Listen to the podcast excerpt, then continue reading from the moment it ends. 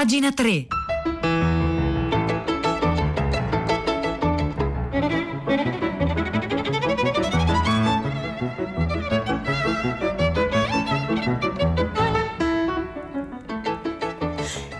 9, 2 minuti e 55 secondi di mercoledì 14 aprile 2021. Buongiorno a tutti da Silvia Bencivelli che vi dà il bentornati a pagina 3, la cultura nei giornali, nel web e nelle riviste.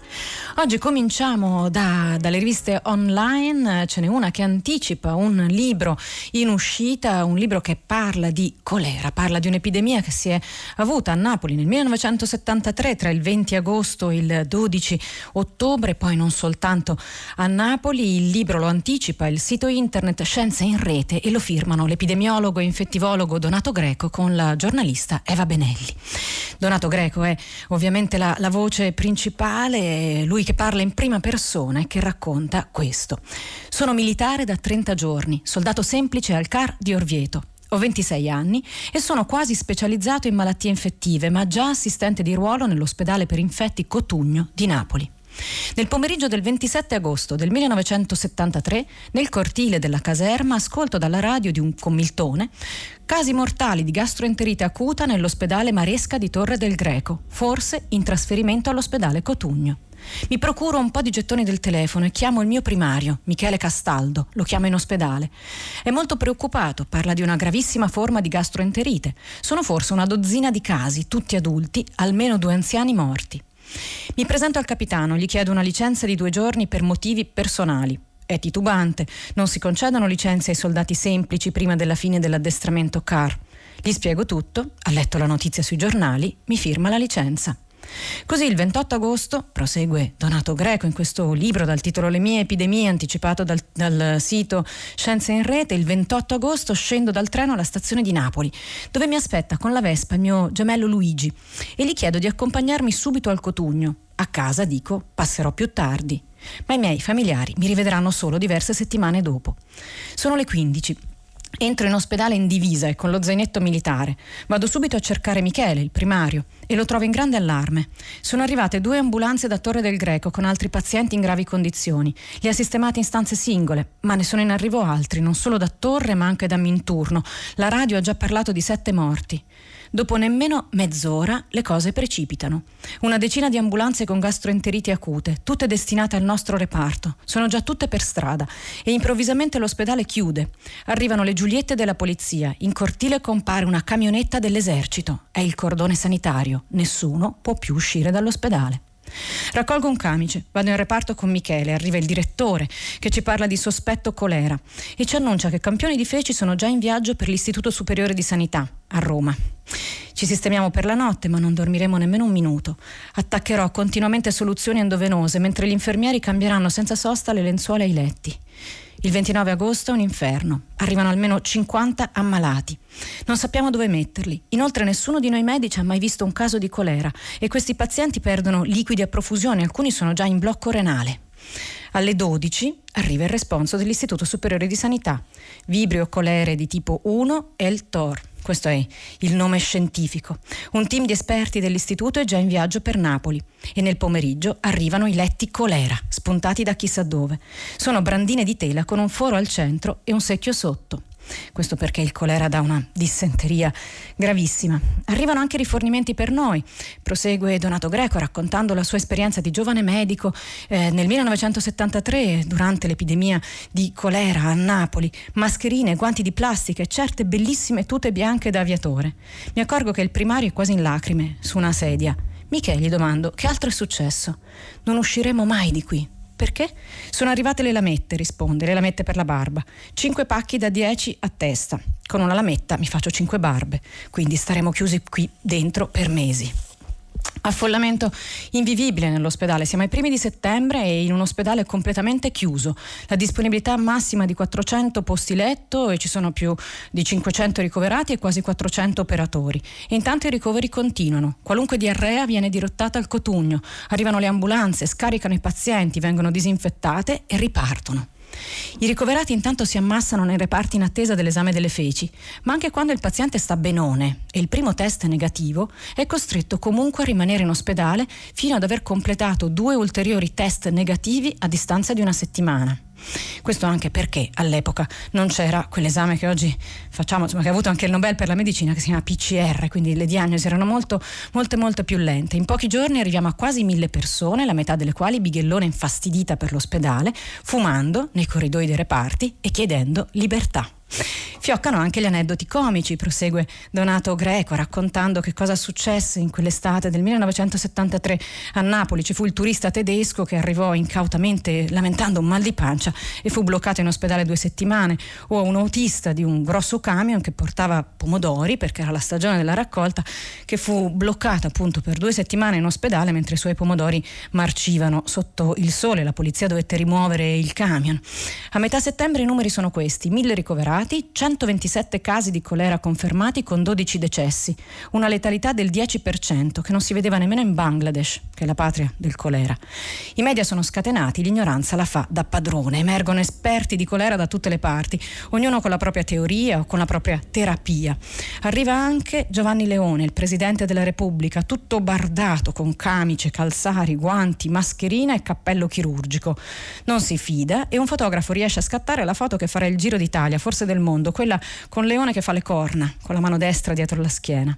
E poi ci sono quelli della TV che arrivano tutti bardati. Nessuno dice che il colera non si trasmette respirando, richiede una trasmissione oro-fecale veicolata. Insomma, sono state le cozze crude che intorno a Ferragosto i napoletani mangiano molto, molto volentieri. Il mercato del pesce crolla, i pescatori protestano, ma portano anche il pesce in ospedale per, per rabbonire i medici, per poter dire che i medici mangiano il loro pesce e quindi potranno mangiarlo anche tutti gli altri, il mercato del pesce va riaperto e poi soprattutto a Napoli ci sono gli americani. E allora Donato Greco prosegue in questo articolo che trovate sul sito Scienza in Rete raccontando di come i napoletani si affollarono per farsi vaccinare dagli americani che avevano certe pistole vaccinali meravigliose con cui riuscirono a inoculare il vaccino a mm, centinaia di migliaia di persone, arrivarono a un milione di dosi, ma in realtà poi anni dopo sapremo che quel vaccino aveva una scarsissima efficacia, non come il vaccino per il colera che usiamo oggi. Questo racconto è molto interessante, molto lungo e molto appassionato, lo trovate sul sito Scienze in Rete, lo firmano Donato Greco ed Eva Benelli e si, si intitola Colera, Napoli 1973, Albania e Bari 1994.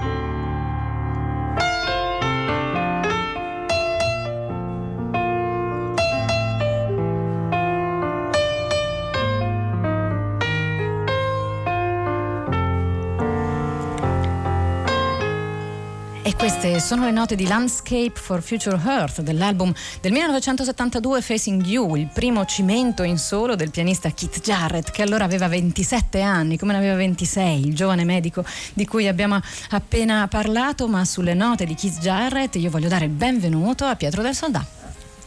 Eccomi Silvia, buongiorno a te, le ascoltatrici e ascoltatori di pagina 3. Allora, questa mattina si è parlato di come dire, donne e potere, donne nei ruoli apicali. Ci sono state due notizie che ieri hanno fatto il giro, una anche del mondo, l'altra almeno dell'Italia. Una donna italiana di 47 anni, nata a Roma, Alessandra Galloni, eh, che va a guidare una delle più importanti agenzie di stampa del mondo, la Reuters. Nelle stesse ore veniva nominata per la prima volta alla presidenza del CNR Maria Chiara Carrossa, una scienziata che noi abbiamo conosciuto anche come ministra, che il che ha aperto tra gli ascoltatori a filo diretto di pagina un dibattito molto interessante.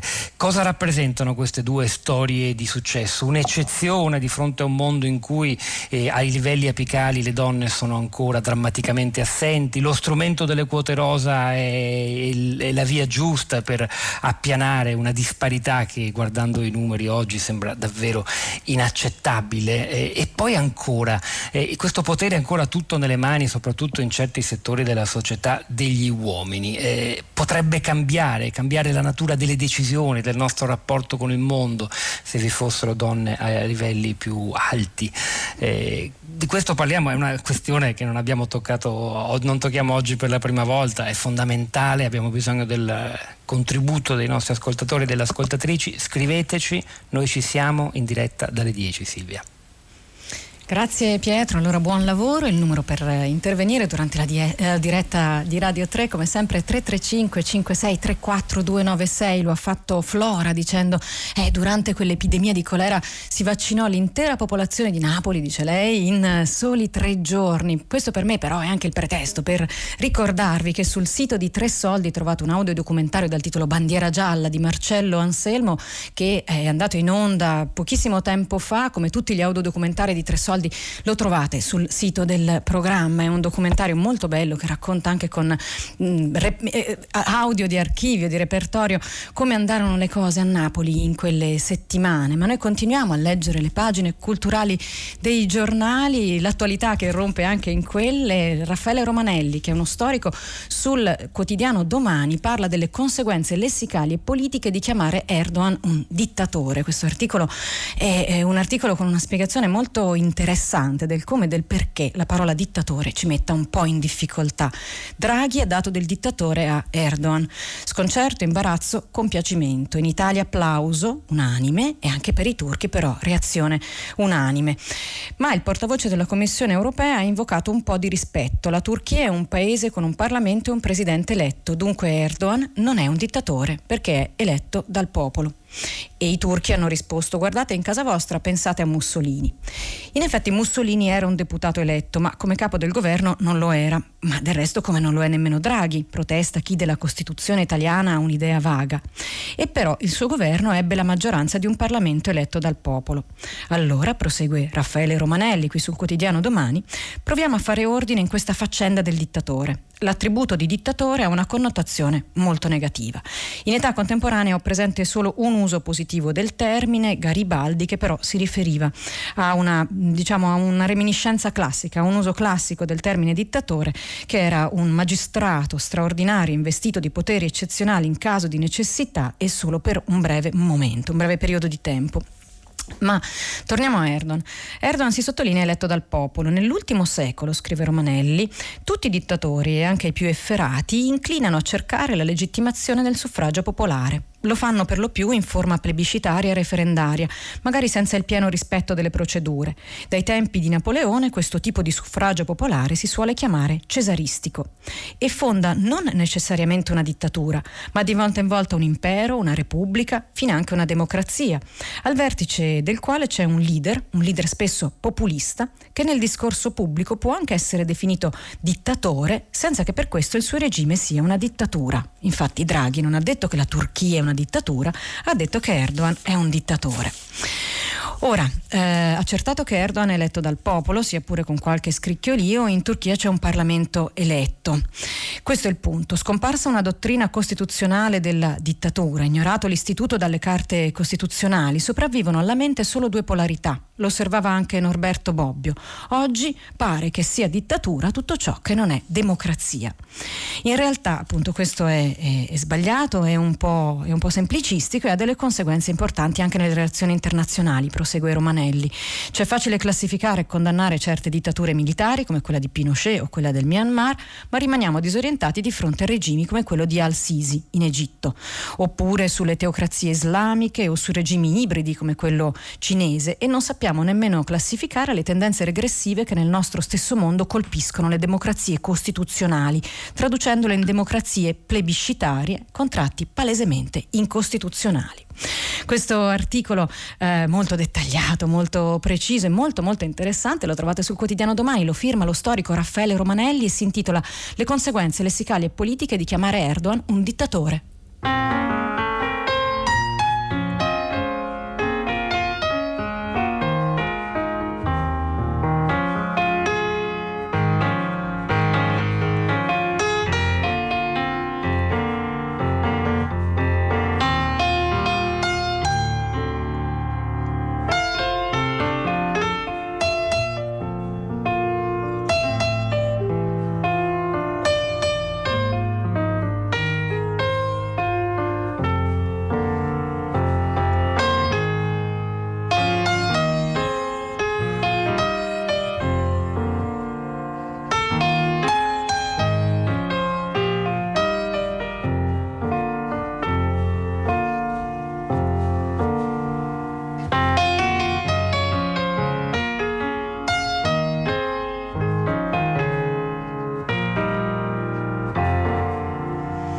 podcast.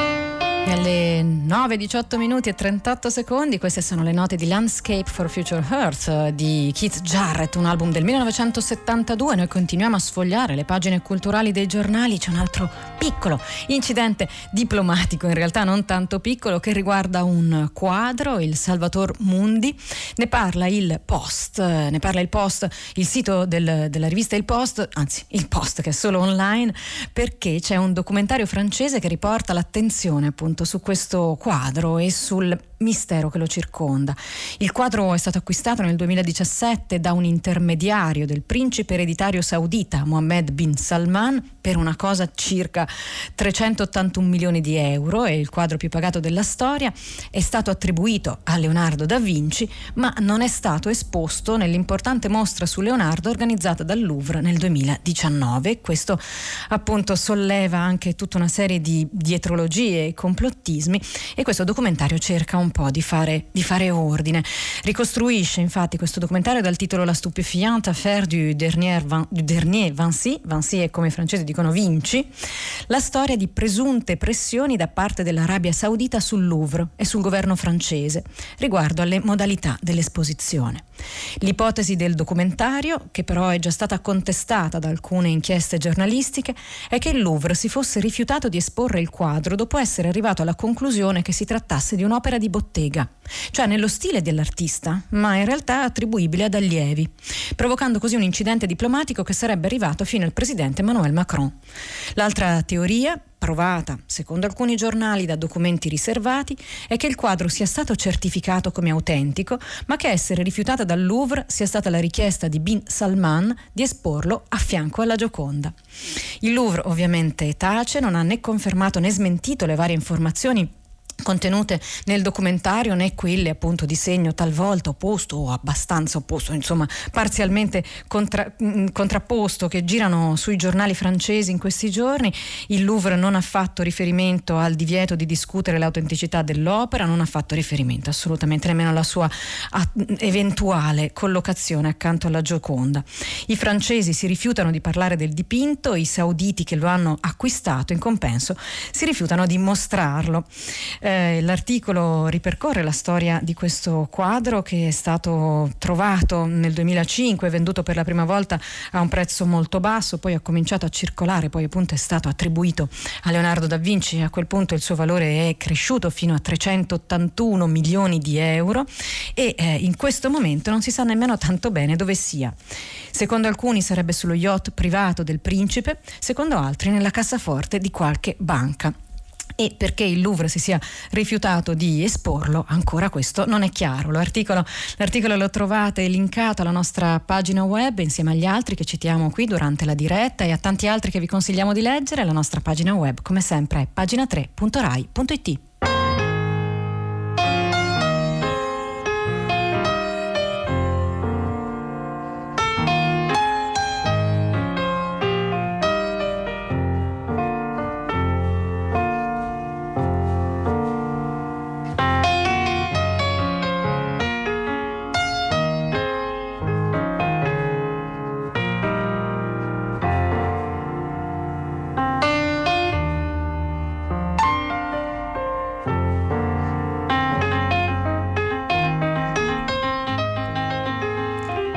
queste note di Keith Jarrett noi continuiamo a sfogliare le pagine culturali dei giornali. C'è Franco Cordelli sul Corriere che ci parla della migliore commedia di Dom Stoppard. Franco Cordelli, non ci sarebbe nemmeno bisogno di dirlo, critico eh, teatrale, scrittore, spesso anche voce qui a Radio 3, racconta appunto questa invenzione dell'amore che oggi viene riproposto dall'editore Sellerio. L'invenzione dell'amore di Tom Stoppard debuttò al National Theatre di Londra nel settembre del 1997. Due anni dopo vi fu la versione italiana di Pietro Maccarinese al Festival di Palermo, Piero scusatemi, Maccarinelli al Festival di Palermo e Maccarinelli ricordò, ricorda tuttora come la stampa nazionale se ne disinteressò ma quella inglese in realtà non altrettanto. La, la, vicenda di Stoppard in Italia è abbastanza altalenante, il successo di Stoppard è abbastanza altalenante e, e Cordelli lo racconta così. La fortuna di questo grande drammaturgo inglese nato in Cecoslovacchia per caso, la sua fortuna diciamo è episodica, scompare, di nuovo per caso riappare ogni dieci anni. Cambiando collana e copertina, Sellerio ristampa oggi l'invenzione dell'amore, che secondo Harold Bloom è la commedia più bella di Stoppard una commedia che per noi italiani però pone da subito un problema. Il protagonista è realmente esistito, si chiama Alfred Edward Hausmann, ma chi è? Avevo incontrato il suo nome, ma altro non sapevo se non che era un poeta vittoriano, un poeta minore e non mi ero preoccupato di saperne di più, scrive Cordelli. Ignoravo se fosse stato tradotto o meno. Solo adesso, per leggere Stoppard, ho letto le sue poesie, ovvero il suo unico libro, Un ragazzo dello Shropshire, che è stato pubblicato in Italia nel 2010. E solo adesso posso azzardare un'opinione. Edmund Wilson gli dedicò un saggio magistrale. In Le nostre anime di notte, di Kent Aruf, i due anziani protagonisti a letto parlano di lui. Hausmann, quindi, la mia ipotesi, l'ipotesi di Cordelli, è che non fosse affatto un poeta minore. Non è un poeta vittoriano, se vogliamo definirlo è stato un poeta classicista che ebbe il torto di salire tardi alla, alla ribalta. Non poco ostacolato da Ezra Pound e, più morbidamente, da T.S. Eliot in pieno modernismo un poeta come Hausmann era inconcepibile. Il suo libro, Un ragazzo dello Shropshire, uscì per la prima volta a spese dell'autore nel 1896. La nuova edizione arrivò soltanto nel 1939. Che poeta è Hausmann? Ovvero, questa è la domanda chiave, perché Stoppard gli dedica una commedia? Allora, prosegue Cordelli, tema dominante che sempre ricorre in tutte le 63 poesie di Hausmann è la perdita, la perdita comunque del tempo, dell'amore, della vita.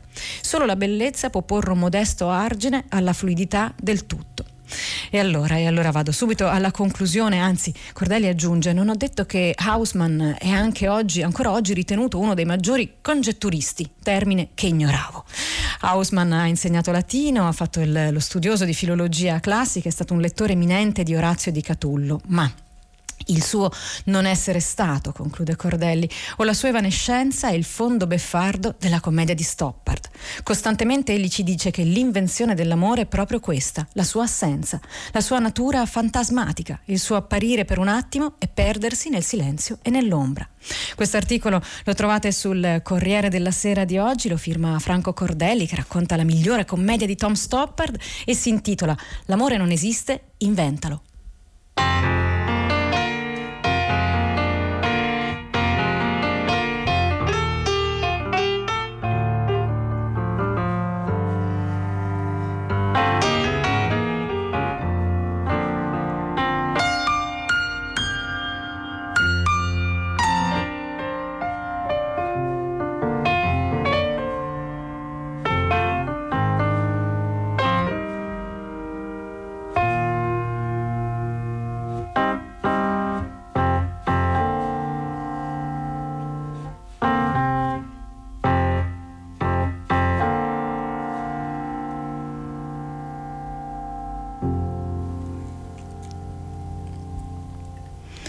Alle 9, 26 minuti e 50 secondi erano le ultime note di Landscape for Future Earth dall'album del 1972 Facing You, il primo cimento in solo di Keith Jarrett che all'epoca aveva 27 anni. Noi qui a pagina 3 vi vogliamo raccontare un'ultima storia prima di salutarci, prima di passare il microfono a Guido Zaccagnini per primo movimento e questo articolo è un brevissimo racconto che viene dal sito internet Il Libraio e che racconta di una nuova libreria libreria che ha aperto a New York, nella Lower East Side di Manhattan, in cui viveva e vive buona parte della comunità ebraica di New York, la vendita di sottaceti nel Novecento era una tradizione ma perché parliamo di sottaceti in un libro, eh, in un sito internet che parla invece di librai, perché Leigh Altschuler, eh, questo libraio, dopo aver perso il lavoro a causa della pandemia, ha aperto nel novembre scorso la Sweet Pickle Books, dove Sweet Pickles appunto sono i cetriolini, al 47 di Orchard Street, se volete andarlo a trovare. Questa è una libreria dell'usato in cui si trovano sia testi d'autore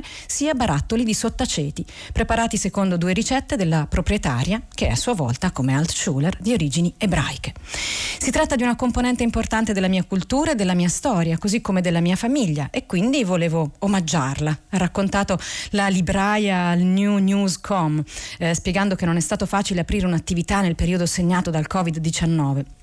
Io mi perdono, mi viene il dubbio adesso che lì Schuler, questo nome mi sembrava maschile, invece forse è la libraia, il nome della libraia che fa libri e sottaceti. Nonostante questo, scrive il sito Il Libraio, e a dispetto delle molte librerie chiuse negli Stati Uniti l'anno scorso, la Sweet Pickle Books si è popolata di odori invitanti, fanzine realizzate da artisti locali e vecchie musicassette provenienti dalle biblioteche. Legata al passato e al presente della sua zona, che oltretutto negli anni 20 era un vero e proprio centro, centro letterario, universitario di New York, Altschuler ha in programma di ampliare il personale della sua singolare libreria e vuole dedicarsi a tempo pieno a quello che lei definisce un lavoro d'amore. Questa è la storia di una libraia o di una coppia di librai che sta a New York e che vende libri usati e sottaceti nuovi ed è l'ultimo articolo della nostra rassegna stampa di oggi. Trovate tutto quanto sul nostro sito internet e quindi noi adesso passiamo a salutarvi e ringraziarvi insieme al tecnico eh, di oggi Mauro Tonini in regia, Piero Pugliese, Maria, Marzia Coronati Coronati in redazione, Cristiana Castellotti e Maria Chiara Beranec alla cura del programma. Un saluto a tutti da Silvia Bencivelli che vi dà appuntamento come sempre per domani qui alle ore 9.